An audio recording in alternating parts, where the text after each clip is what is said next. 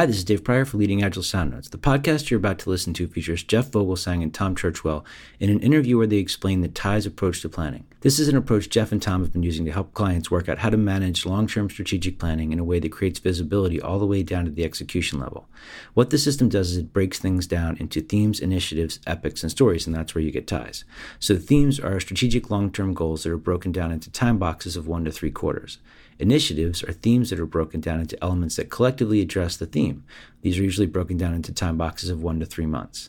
For epics, we're talking about breaking the initiatives down into epics, which are really large stories that are going to take between 1 to 3 sprints to deliver. Now at the story level, we're talking about breaking those epics down into user stories that are small enough that they could be completed by a single team during a sprint in 1 to 3 days. I'm really excited about the podcast. Tom showed me this approach in class a few months ago, and I thought it was really amazing. We did a podcast about it, which I'll have a link to in the show notes for this, but I hope you listen to this one all the way through. So I'm not going to have timed show notes for this particular podcast.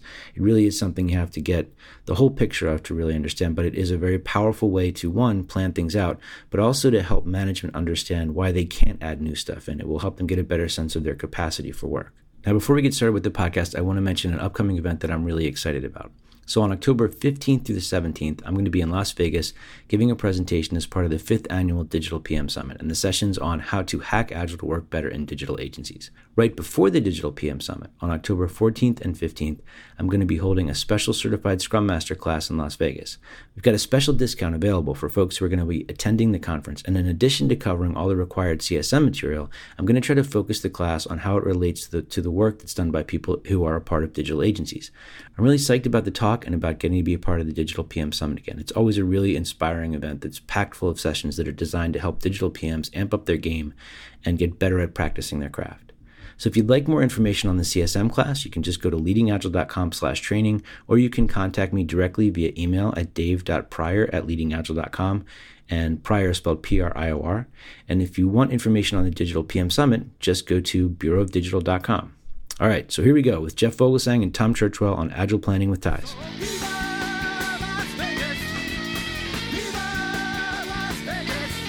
Hey, this is Dave Pryor. Welcome to Leading Agile Sound Notes. We are at a retreat this weekend for all the folks at Leading Agile. And finally, we've been able to get Jeff Vogelsang in the room. He's tied to a chair, and we're going to make him talk about TIES. Very uncomfortable.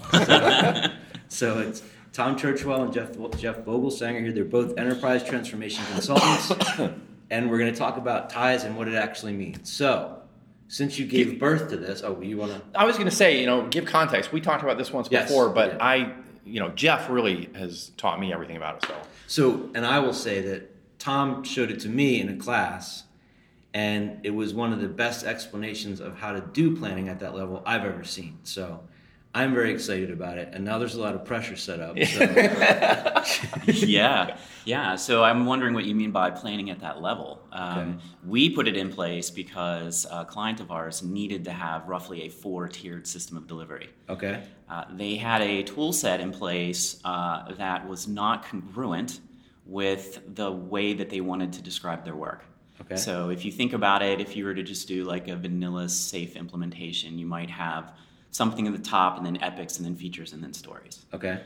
Well, there's a popular tool that we all know and love called JIRA. And in JIRA, you're just not allowed to put anything between epics and stories, and it's incredibly difficult if you try. Okay. So one of the things that I find at clients is when you have this problem, what you don't want to do to the people in the system of delivery is give them multiple languages that they have to speak. Yeah. So if I'm talking to somebody on my planning team, I'm talking about an epic, but it's really a feature in SAFe. But because of the tool I'm using the word epic, and my delivery people need to know to use the word feature.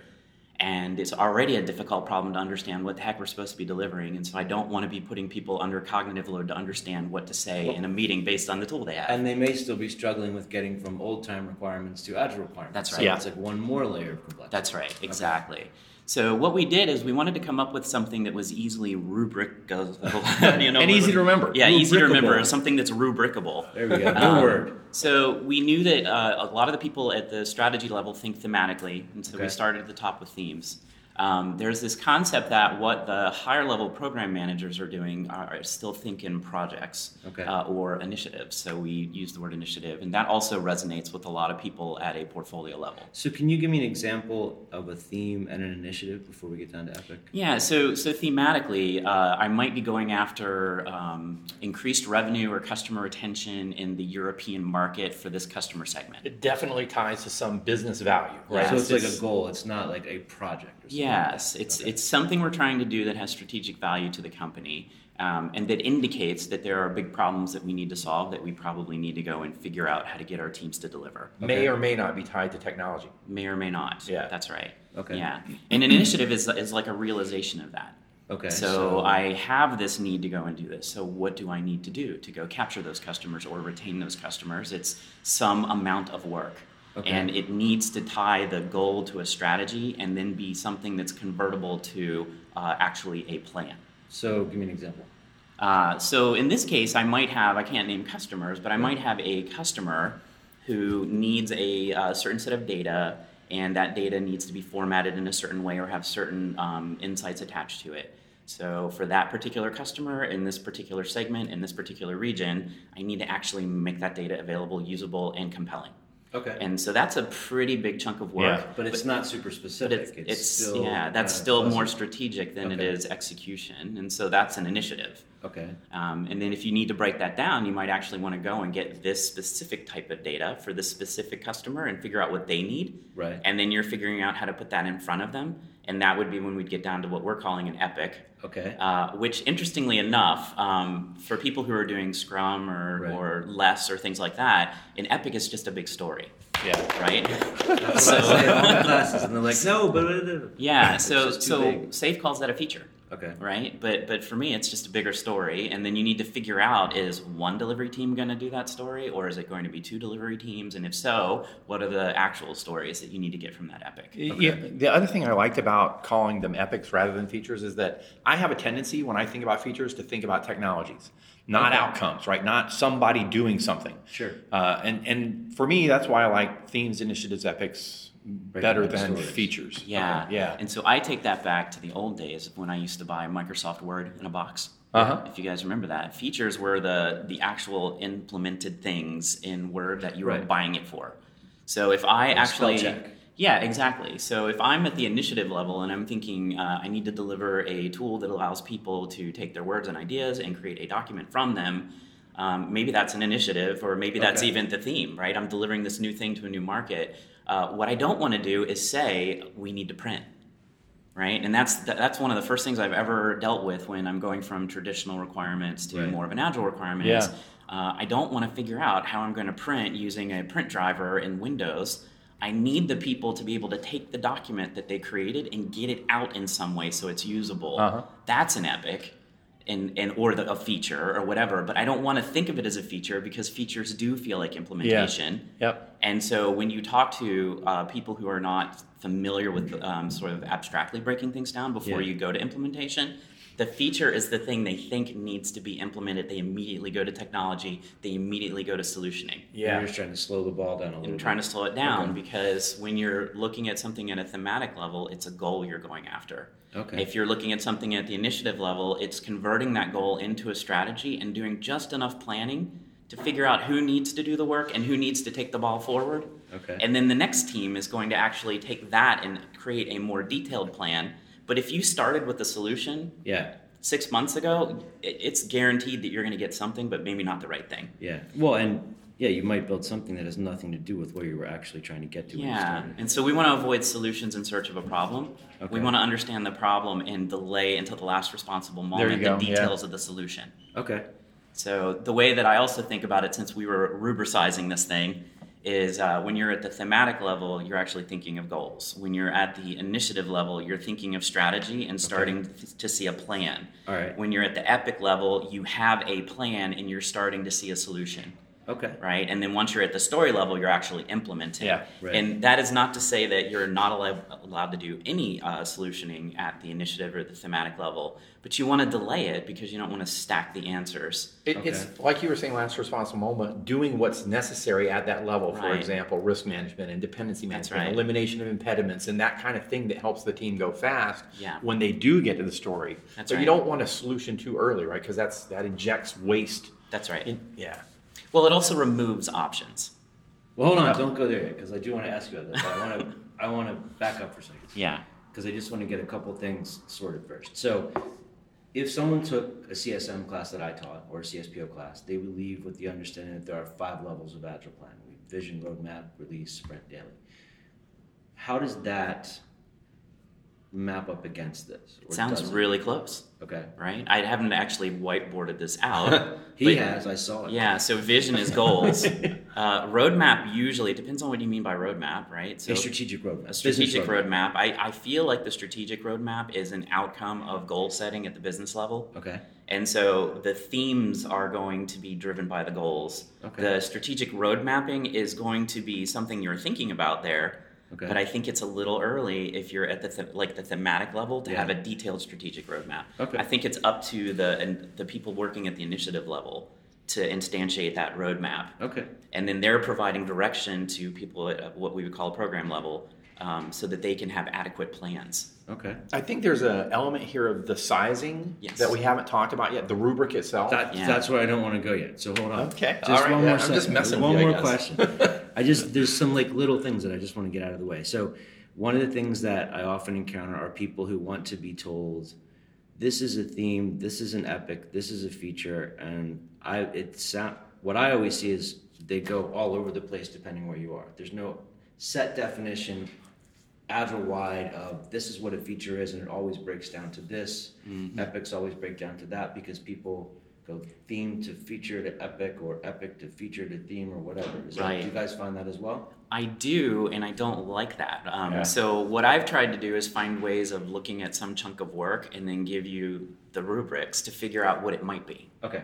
Right? So if I've got a team, let's say we have a team at a program level. And a program for Leading Agile more often than not means like a product owner and people around the product owner kind of looks like a Scrum team. Yep. But their goal is to assemble, make clear, make just amazingly good backlogs for a set of delivery teams. Yep. So it's kind of like leveraging the product owner role at scale. Okay. I don't know that I want to get into how that might map onto other methodologies, but when you have people at that level, they often are getting work that is too big or unclear, or they're discovering through delivery the need for big work. Okay. And so if I'm just saying, well, what is this? Is this a story, an epic, an initiative or theme? I don't know. Let's talk about it. Okay. Right? So this thing that you just discovered, you know that you need to deliver to this market, but what you just discovered is the scaling issue in the technology is ridiculous. Right. Like you thought you had a gigabyte problem and you have a petabyte problem. So, a million times bigger. I actually don't know if that math is right, but I think it's close. Good enough for a Sunday morning at an offsite. So you're sitting there and you're thinking, what do I do? Okay, well, do I think this is going to engage a couple of delivery teams for 3 months? Right. Okay, well, so maybe that's an initiative. But I don't care if it's an initiative yet. Let's talk about the problem and get it clear and then figure out where we need to feed it into the system to figure out what to do next. Okay. But if it's this is going to take one team, one sprint, and it's super valuable, well, it's probably a story or a few stories or what we might call an epic in this system. Okay. So for me, it's much more important to think about what is the problem you're solving and how much of the system you might need to invest in solving that problem and when. Then I can start telling you what I think it might be. Okay. And then we have really good approaches for digesting that work and feeding into the right place. Okay. So now we can get to the topic you've both been aiming at, which you're sort of segueing into anyway. Yeah. And this was one of the most powerful things I thought when you showed the class how to do this was it's not just getting clarity on what you're trying to do, but it also, if you look at it against the other stuff in the system, tells you when where are we going to put it? There's no place for it. Can you guys talk about that? Relative sizing, is that what you're... Yeah, the sizing of it and understanding when... There's capacity in the system, like you just said, how much are we going to set aside for it, or we don't have room to do it. How does that play out? Yeah, so I mean, there's an element of it that that the teams, like at the portfolio level and the program level, have to have representation. Like you were saying, it's almost like a abstraction of a delivery team. They've got quality representation, they've got architecture representation, they've got programming representation, and somebody's the voice of the customer, right? That layer. And I think that having all of those roles represented is critical to figuring out, is this initiative, what is it that we're working with, and what's the outcome that we're after? And then as we go through that, that's, I think, when the rubric applies. Okay. Right? You've got 1 to 3 quarters for a theme. This is... that was the part, that we didn't explain it. So, so talk about that. Yeah. So at some point... And it's sizing, not estimating, right? It's a little bit different. It's roughly sizing, yeah. So I figured out the exact problem that you were talking about, which is people want to know what it is. And the reality is, I don't really care what the real sizes are, but what I found is 1 to 3 seems to fit at every planning horizon. Okay. So and it's really important to think about this in terms of the planning horizon for me. Yeah. So if I'm on a delivery team and I'm inside a sprint and I'm practicing Scrum, right? Generally speaking, I'm looking at 2 weeks to deliver something potentially shippable. Mm-hmm. I want small stories and I want to be finishing them routinely quickly. So I'm looking at 1 to 3 days roughly, because I have 10 business days. Yep. So if I can do 1 to 3 days, I can be finishing a couple stories every 3 days. And just for the folks listening, when he says done, that means taking a story, post it on the wall, all the way through design, development, and testing, so that it is shippable in 2 to 3 days. End to end. Yes, that's right. Okay. So even if it's toggled off, it's something that could be shipped. Yes. Yeah, there's nothing else we have to do to it. Yeah. Right. Yeah, and a lot of times when we start with teams, it's, can we just get it done by the end of the sprint? Right. But I want to use the rubric to say, even if today your stories are 5 to 10 days to complete, the rubric is 1 to 3. Okay. 1 is awesome, 3 is good. Maybe you can never get there, but that's the rubric. Okay. And also recognizing the way humans work, I think of tasks, which people often break their stories down into, as 1 to 3 hours. Okay. Because that's half a day for an average human. Right? Yeah. It doesn't though. It's 1 to 3 hours for a task, which is under a sprint. I'm just saying TIES is a... yeah, so I'm not trying to do that. I'm just saying how this thing works at the different planning horizons, because if I'm planning a day... Unless you did ideal time. The real point is that by having them... Yes, you could do that. So the real point, though, is by having them be small like that, you can get more consistent delivery pace, right? You can become more predictable. Right. The teams can do better planning. And it's a way of thinking about it. Yeah. Right? So if I'm thinking about my stories as breaking down into 3 20-hour tasks... No way I'm thinking of 1 to 3 day stories. Yeah. Yeah. But if I'm thinking of it as a series of 1 to 3 hour tasks, which I can schedule into, maybe I'm doing this one on Tuesday morning and maybe I'm doing this one on Wednesday afternoon. Now all of a sudden I can see how to plan a story in 1 to 3 days. So that's kind of like a humane way of looking at the way people can spend their time. Like people come to work, they do some work, they have lunch, right? They come back and they do some work. And if you're giving them focus time, then tasks that take 1 to 3 hours are roughly half a day, and it's much easier to think about how to plan that way. And sustainable pace isn't just a pipe dream. That's right. And so I often see people who have a 3 story. They think it's going to take a few days, but there's like 40 or 60 hours of individual tasks in there, and some of them are 12 hours. And it just doesn't line up. You just can't line up. It doesn't make sense. Yeah. And then if you roll up a level, then you're looking at people at a program level who are working on epic-sized things. So I like to think of those as 1 to 3 sprints, right? So again, I don't know exactly how many sprints it's going to take, and I don't care. But if it's more than 1 to 3 sprints, now you're going out into the months range, and it feels too big. If it's 1 to 2 sprints, it feels pretty good for a big story. Yeah, and at that level also, though, there's like this begin with the end in mind thing that you've got to do, where you're thinking about how things are going to go or break up to different teams with the outcome intended of them coming together into something that's a releasable piece of value, right? So it's almost the MVP or the MMF, whatever you want to call it. Mm-hmm. That is, when all these pieces come back together, we're going to have something that we can really demonstrate that's going to be something we potentially put in front of a customer and actually get some feedback on, right? Yeah. Actually make some kind of course correction and validate whatever experiment it is that we're trying to do. That's right. And you want to do that as quickly as possible. All right. So we got 1 to 3 days for the story, 1 to 3 sprints for the epic. What about the initiative?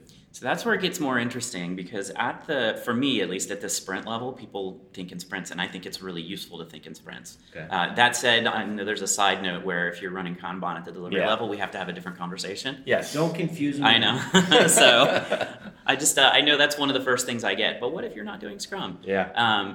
But at that next level up, you have people who are more used to dealing with things that look like real units of time. And they're used to seeing schedules, and they're thinking about plans, and they're thinking about staffing.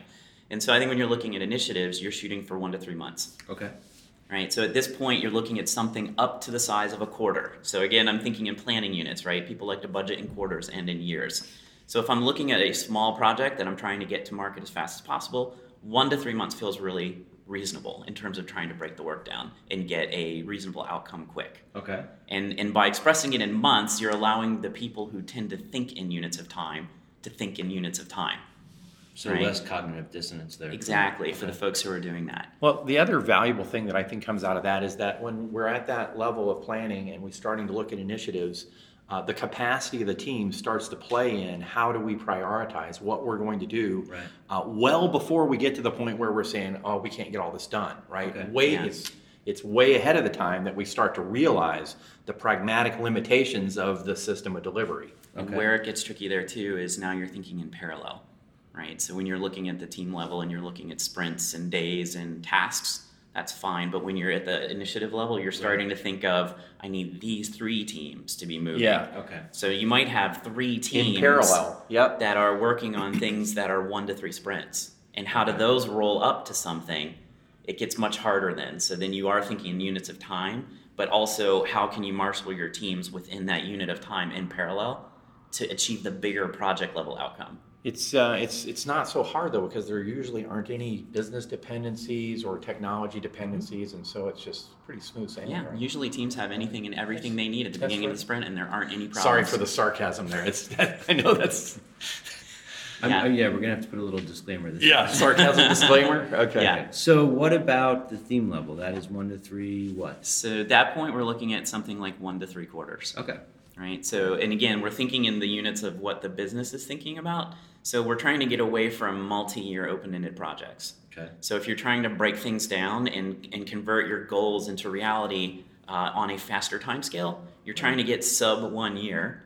And ideally, it would be great to do every quarter, but 1 to 3 quarters feels completely reasonable, especially when you're getting started. Okay. So I'm now budgeting teams. I'm not budgeting projects. I'm budgeting for less than a year, not big multi-year. And over the course of us getting better at it, we'd like to start at something less than a year and get to something less than a quarter. And when you're going into the future and you're trying to do things like continuous delivery, you definitely want to be delivering under the quarter, right? So now you want to be able to maybe even get rid of themes and just deliver initiatives every 1 to 3 months. Okay. But in the beginning, you got to start somewhere. So let's start with get rid of yearly budget projects and let's go to 1 to 3 quarter themes. Yeah. So that's probably one of the best things that you can do for helping that get streamlined. Yes. Right? Just get the work set up so that the teams know what they're going to be working on or how much they have to work with, and then start figuring out what you want them to work on.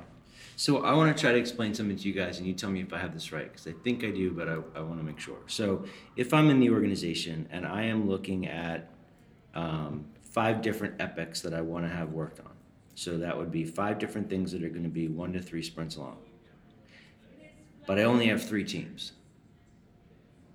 So that means that this is going to tell me that I'm trying to plan more than I can do into the box of time because I have more work than the teams can do.